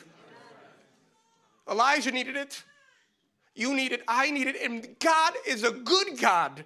Hallelujah. And He gives it, He gives it abundantly. And so we see in the Word that there will always be a stop. Psalm number 23 is a psalm that we all read as children. We memorized it in Sunday school. It reminds us of how good God is, how strong He is, how much He cares for you and I. The Lord is my shepherd, I shall not want. I shall not want. He makes me lie down in green pastures. He leads me still by waters. He restores my soul. He leads me in paths of righteousness for his name's sake. But verse number four says, But even though he does all those things, I will find myself walking through the valley of the shadow of death. Even though God is good, even though the pastures are real, even though He is a faithful shepherd, there will come a moment, there will come a time when the valley will be waiting for me. That realization, brothers and sisters, that biblical truth creates dependency upon God every day that I wake up. Because I don't know when that valley comes. Oh, I can declare God's goodness, and so can you. I can declare God where God has been faithful, and so can you. I can declare the green pastures. I can declare the still waters. I can declare the glory of His name's sake. What I don't know is my tomorrow. And what the word of the Lord reminds us is there will always be a stop. And so before you can restart, you have to focus on that. Number two, it's important to analyze the how before we analyze the what. It's important to analyze the how before we analyze the what. And so God comes to Elijah and God asks Elijah a repetitive question. And I don't know if you've ever been asked a repetitive question by your mom and dad. I found out that when my mom and dad asks me a repetitive question, they already know the answer. How many of you know that? Can I get an amen? Number two, in my experience, when mom and dad ask me a repetitive question, something's wrong. Can I get an amen? Mai? Uh, cât? All of a sudden you realize curfew's been broken. And so we find God, the loving Father, and he asks Elijah in verse number nine, What are you doing here, Elijah? And Elijah starts and he starts with the excuses and he starts with the whimpering and he starts with the testimony and he starts with woe is me. And then verse number 13, God says, What are you doing here, Elijah? You know what the question really is? How did you get here? That's the question. Not what are you doing here? The question to Elijah is very simple How did you get here? Yesterday you were on the mountaintop declaring my name. Today you're hiding in a cave. How did you get here, Elijah? That is a question that every single one of us needs to ask ourselves if we find ourselves in a cave. How did I get here? God ignores everything that He said. Oh, the people have forsaken you. The people have done this. The people, it's the people. God says, I'm not concerned about the people, I'm concerned about you. How many of you know that God loves you? Jesus Christ died for you. He didn't die for us, He died for you. He didn't die for you, He died for me. That is what it means for God to be a personal God. God is obsessed with you. In the morning, this morning, God wants to ask you a very simple question How did you get here? How did you get here? The answer was verse number three I was afraid, God. That's how I got here. You wanna know how I got here, God? You wanna know how I got here? You asked me and I told you a lie. You wanna know how I got here? I became afraid because I had ideas of grandeur in my mind. I believed that when the fire came down and when the people would see that you are the living God, that everything would change. I began to dream big. I began to see the, the entire nation restored. And God, I got disappointed. They let me down again. And I began to be afraid. And then what did you do in your fear, Elijah? Oh Lord, then I made it even worse. I ran. I ran away. There are some of you that are looking to run from the God that God has put over your life. And God has a very simple question for you How did you get here? Did the calling that God had over Elijah change? No. The calling never changes. God is not surprised by what I'm going through. God needed Elijah to take stock of where he was. I want to tell you, brother and sister, there is power in the how. When I stand before God and I have that authentic, intimate encounter with Him, let me tell you, there is power in the how. Let me tell you right now, when you answer that question honestly, when you break down before the Lord, when you stop playing games with the creator of the universe, there is power in the how. How did you get into that prison, Joseph? Or oh, you want to know how I got here? You to know how I'm in this cave? Let me tell you how I got here. I began to dream big. You know why I'm here? Because I had big dreams. You know, sometimes big dreams will get you into a cave. And the answer is not to stop dreaming, the answer is to continue believing. And there are some of you here who are finding yourself in a moment of despair because you've dreamt big dreams. And I'm here to tell you that we serve a God of big dreams. Joseph found freedom in the prison because he knew why he was there. Job, how did you get here, Job? Oh, Job found humbleness in his how. He said, You want to know how I got here? Let me tell you how I got here. I was blessed beyond measure. You want to know how I got here? I was blessed beyond measure. I had everything I ever needed. I never knew what it was like to not feel the presence of God. I had a family who loved me. I had kids that were that I was sacrificing for. You want to know how I got here? God's blessing got me here. And the Lord giveth, the Lord taketh, but I will continue to praise his name. How did you get here, Nehemiah? Oh, you want to know how I got here? I heard a report that my people were in turmoil. I heard a word that the church was suffering, and I was moved to act. How did you get here, Samson? How? I played games with God. I lived a life of sin. I forgot that his hand was upon me. I forgot that his name was over my life. I forgot that ultimately his will would be done. You want to know how I got here? How did you get here, Peter? See, eh, the question is very, very simple. How did you get where you are this morning? And I'm not preaching to everyone, I understand that, but I'm preaching to somebody this morning. I'm not preaching to everybody, but I'm preaching to somebody this morning. How did you get here, Elijah?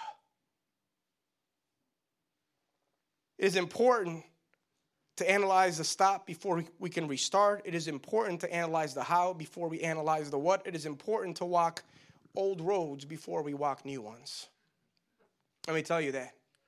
It is important to walk old roads before we walk new ones.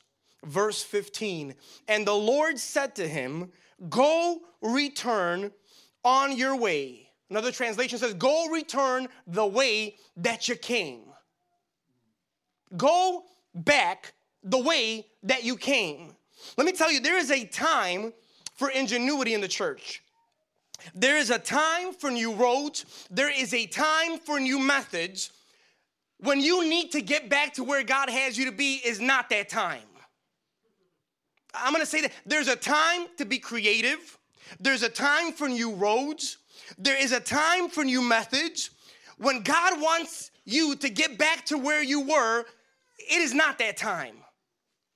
To get back to where you were, you walk the road that you once walked. But I have this against you, declares the Lord, that you have forsaken your first love. You know what's so damning about that word? That God's not saying you have forsaken Colleen's first love. Look at how they used to. God says, You remember what it was like when you got into. Do you remember when I baptized you to hold? Do you remember your first sermon? Do you remember your first worship set? Do you remember your first mission trip? Do you remember where you were? How did you get there? What moved you to sacrifice and to give up everything for me? How did you get there? Surrender, Lord. I surrendered everything to you. I surrendered everything to you. We sing the song. We sing the song. But do we live the words that we sing? I surrender all. I can't sing that song anymore. My father in law has ruined it for me. He said, You know, I feel convicted every time I hear that song, and I just listen to it because I'm declaring things that I know are not true. I surrender all. Let me tell you, pastors, some of us need to get back into our prayer closets. Before we were anybody's, before anybody believed in us, the Lord, our shepherd, our prayer closet was the only place that we knew. Before seminary, before sermons, before church, the prayer closet was where you gave your life to Jesus. And we need our pastors, our deacons, our board leaders, our ushers. We need the church to get back to old roads. My house shall be called a house of prayer. Prayer. Let me tell you, I fight for the young people. I fight for young people. But let me tell you one thing that I know to be true in just about every Romanian church. In every Romanian church. I'll tell you one thing that I know to be true in every Romanian church. We give up too easily. We give up too easily. Spiritual maturity doesn't come with age. Let me tell you that now. That is a lie from the devil. Corruption tends to come with age. David was a young man. As an old man, when God had been too good for him, as an old man, when all he did was go and go and go, as an older man, he began to lose his ways. Solomon, as a young man, was on fire. Solomon was humble. As an older man, Solomon tended to mess things up. You know what I find out? That spiritual maturity, spiritual growth, the most amazing encounters that you have with God happen when you're young. They happen when you're young. We'll get to that. There are certain paths that we must never forget. You know what the church needs to repent of? Let me tell you what the church needs to repent of expecting our pastors to be busy.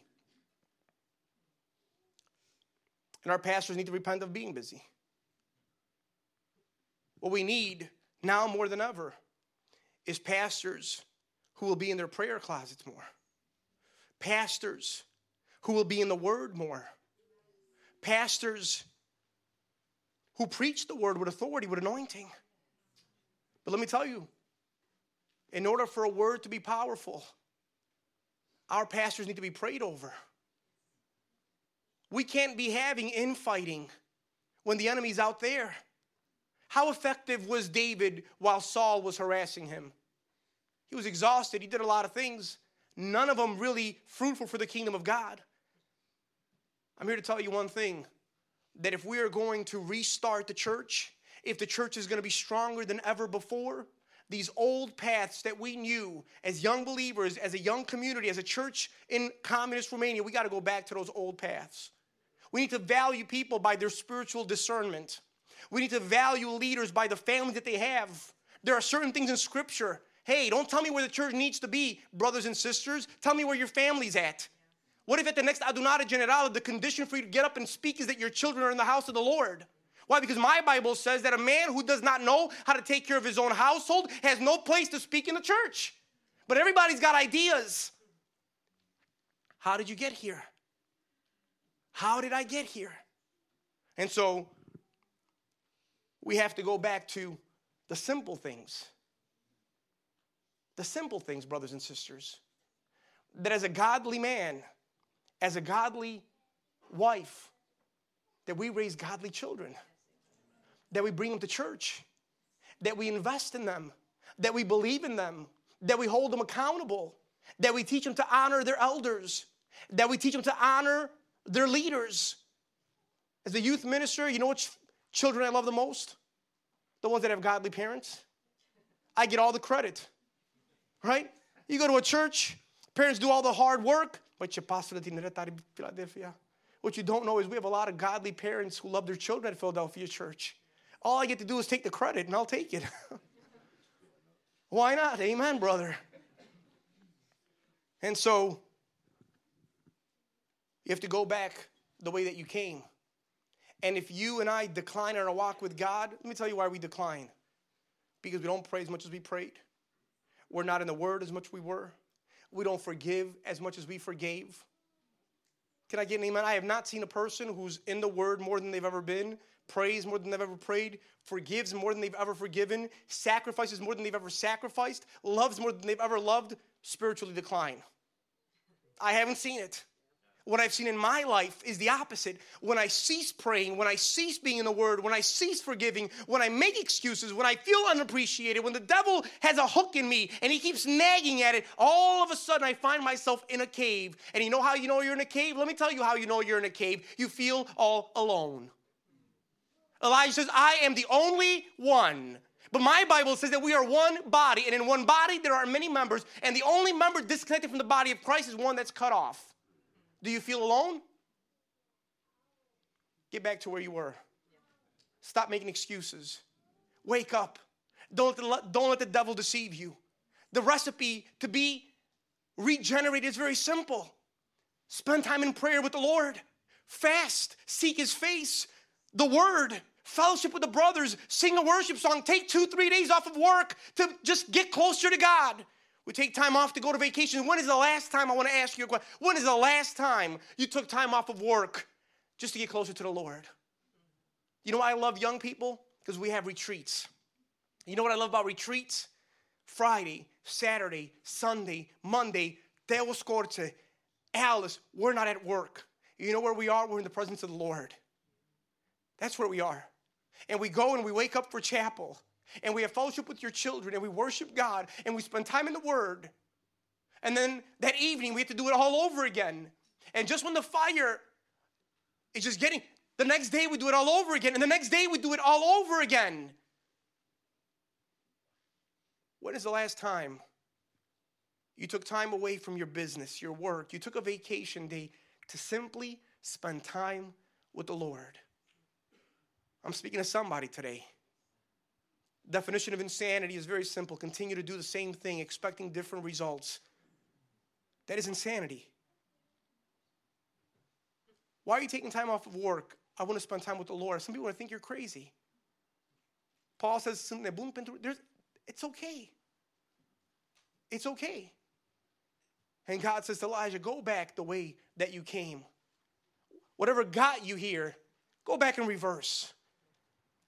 Go back the way you came doesn't mean do what you've been doing. Go back the way that you came, pastors, doesn't mean when you get there, keep doing what you've been doing.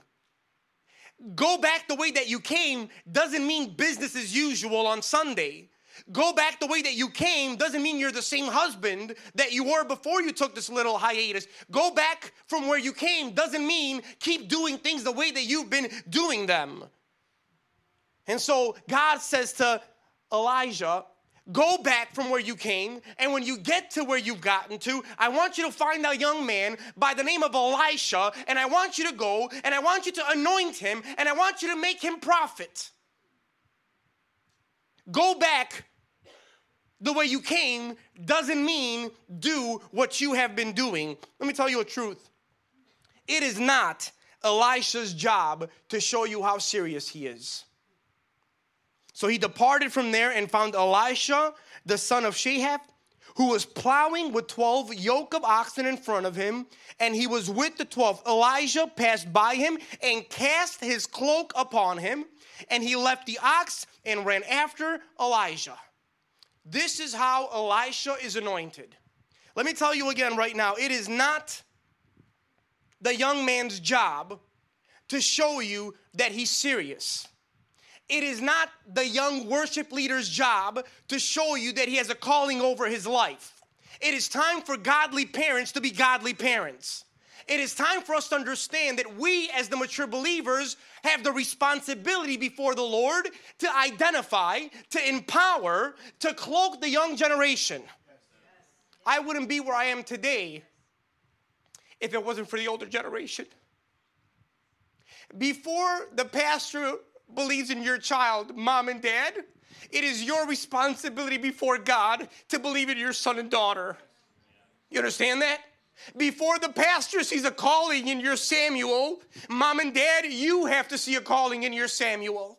As a young boy, I was three feet tall, could barely see above the pulpit. My mom knew I had a calling over my life. I stand before you because years ago, as a young boy, my mom prepared me for the ministry, prepared me for preaching. I'm not here because of my ability. As a young boy, she would teach me how to say poems. You remember this, Laura? Seven, eight years old. My mom would look at me and say, One day you're going to be a preacher, Theo. And when you're a preacher, you have to encourage people. As a seven to eight year old boy, I would come before the church and recite psalms and recite poems. Where are the poems? Where are the psalms? Where are the Davids? Where are the Samuels? What are you doing, mom and dad? God has given you a calling. God has given you a purpose. It is to build up the young generation before the pastor sees him, before the youth leader sees him. You see him. You believe in him. You whisper into his ears. You encourage him. It is Elisha's job to come and to follow, but it is Elijah's job to cover him with a cloak. As a young man, after I got into the preaching ministry, 20 years old, I ran from the calling of God. It's not just the parents, it is the pastors. I had two pastors who the Lord used to mold me to where I am. Brother Ionescu was the pastor in the church that I grew up in. As a 20 year old, I didn't want to preach the gospel. You think 20 year olds want to preach the gospel? That's you think they, they want other things. And I remember as a young man, Brother Moisey, imagine this. Brother Ionescu believed in me, shared my mom's vision, put me on the program to preach. On the bulletin, Fratele Teo Scorze. What did Brother Teo Scorze do? I decided I wasn't going to show up to church. Said nothing, did nothing. I just decided, you know what? I'm just not going to show up to church. Why? Because he'll never ask me to preach again. I ran from the calling. But you know what that pastor did? He called me Monday. Where were you? Mă, tu mă faci mâine de rușine. Mă, obraz, mă, ne rușine. Vino la birou acum. Dacă nu vii săptămâna viitoare, dacă nu vii duminică, e vai de tine. And there was a season in my life when God used him heavy handed to keep me in the ministry. What happens when that young man messes up? What happens when that young man doesn't? What happens when that young man disappoints? What happens when that young man gets it wrong? Do we cast him aside? No. We believe, we reaffirm. That's the cloak. 26 years old, when I was ordained youth pastor at Philadelphia Church, our bishop believed in me. Was I ready at 26? I was ready to make his life difficult. That's what I was ready for. That's what we youth pastors do. Was I mature enough? Was I at a point where I wasn't going to make mistakes? Oh, absolutely not. But at 26, he believed in me. I'm 41 years old come December. I am where I am because the pastors that God had put in my life believed in me. They empowered me. They led me. The pastor's been an example of serving, believing, free reign. I'm here to tell you this morning, Pastor, that you have an important job in the kingdom of God. And you might have forgotten what it is that you are doing. God asked Elijah, What are you doing? And Elijah didn't know how to answer. Well, let me tell you, as a young man, what you are doing for the kingdom of God. You are standing in the gap for future generations. You are sacrificing what career you could have had out there to make sure that we have a future in here. You are visiting the sick. You are binding the brokenhearted. You are believing in those that nobody believes in. You are doing the kingdom of God. And you need to elevate the things that, what are you doing? You are the only, you are doing the only thing that matters in the world. That's what you're doing. What are you doing? Before anybody can believe in me, I got to believe in me. Do you still believe that what you are doing for the kingdom of God is the most important work in the world? You're not here to be a church builder, you're here to be a church planter. I want to invite the church to stand. And in this prayer, church, we are going to be praying for our pastors. Can we do that this morning? First, we're going to give God thanks for those that have sacrificed so much to serve and to lead us. Can we do that this morning? Next thing that we're going to do is we're going to be praying for the Lord to pour his spirit out over his servants this morning. If there's one thing that we've realized during this pandemic is that starting in such a difficult world without the Holy Spirit is insanity.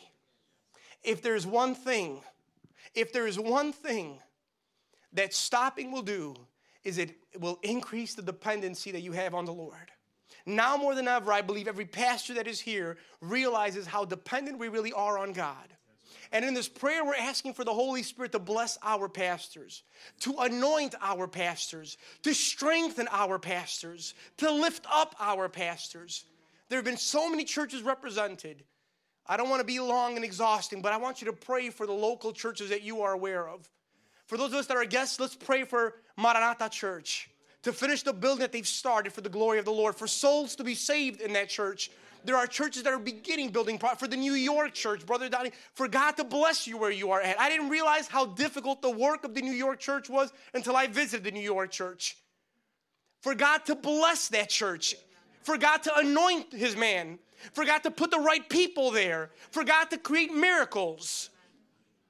With every head bowed, with every eye closed, before the living God who can make fire come down from the heavens. Let's cry out, let's intercede for our pastors, for our churches, so that we can restart this new journey, this post pandemic, in an aggressive way, bringing God glory and saving souls for the kingdom of God. Let's pray, church.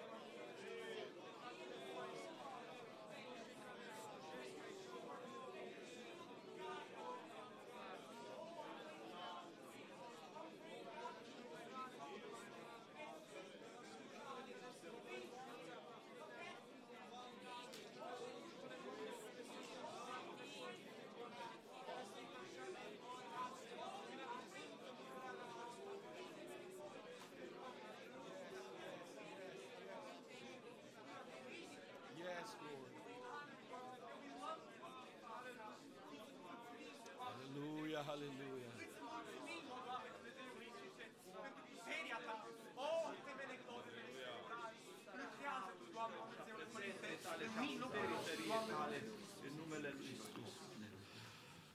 Vreau să continuăm să mai rămânem puțin în rugăciune. E susurul blând și subțire aici. Prezența lui Dumnezeu aici. Yes. Precem că v-ați rugat pentru pastor, dar Dumnezeu mi-a pus pe inimă să facem ceva, încă o rugăciune specială.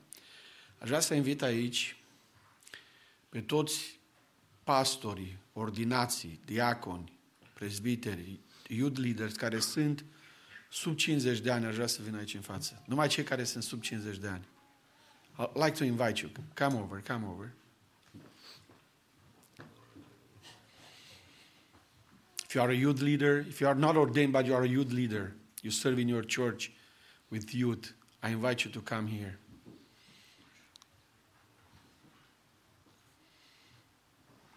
I believe there are more. Worship leaders too. I mean, they are leaders, worship leaders. People that serve in church this generation. Be courageous. It's just a whisper. God is speaking to you. And now, I want to invite, just to invite pe toți pastorii care sunt peste 50 de ani să veniți să vă rugați pentru ei. Găsiți pe unul, poate sunteți mai mulți, haideți să ne rugăm. Poate mai mult decât atât, atât ce a făcut Ilie și-a luat mantaua, haina și-a pus-o pe Yes. Eu nu avem manta, dar știți ce avem? Avem brațe de rugăciune, de ungere, de putere. Și haideți în momentele următoare exact să facem lucrul acesta. All pastors that are over 50. Haideți să ne rugăm pentru generația aceasta. Haideți să stăm înaintea lui Dumnezeu să spunem, Doamne, nu vrem să ne rămână cuibul gol. Nu vrem să ne rămână bisericile goale. Vrem ca generația aceasta să meargă cu putere mai mare decât Ilie. Și de fapt Elisei a făcut lucruri mai... A făcut, Dumnezeu a făcut prin el minuni mai mari decât prin Ilie. Și haideți să ne rugăm. Și toți cei care sunteți în sală, întindeți mâna aici. Că aici este prezența lui Dumnezeu în locul acesta. Haideți cu toții să intrăm în rugăciune.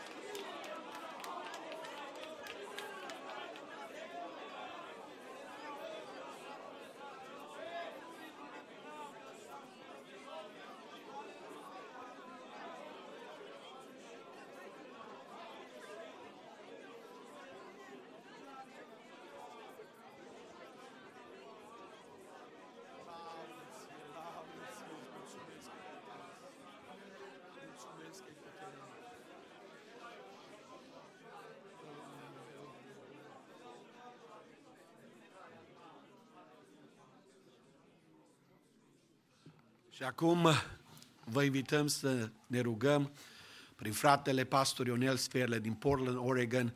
Însă o să mulțumească Domnului pentru dimineața aceasta, de asemenea o să se roage pentru bucatele pregătite. Haideți să stăm în duh de rugăciune.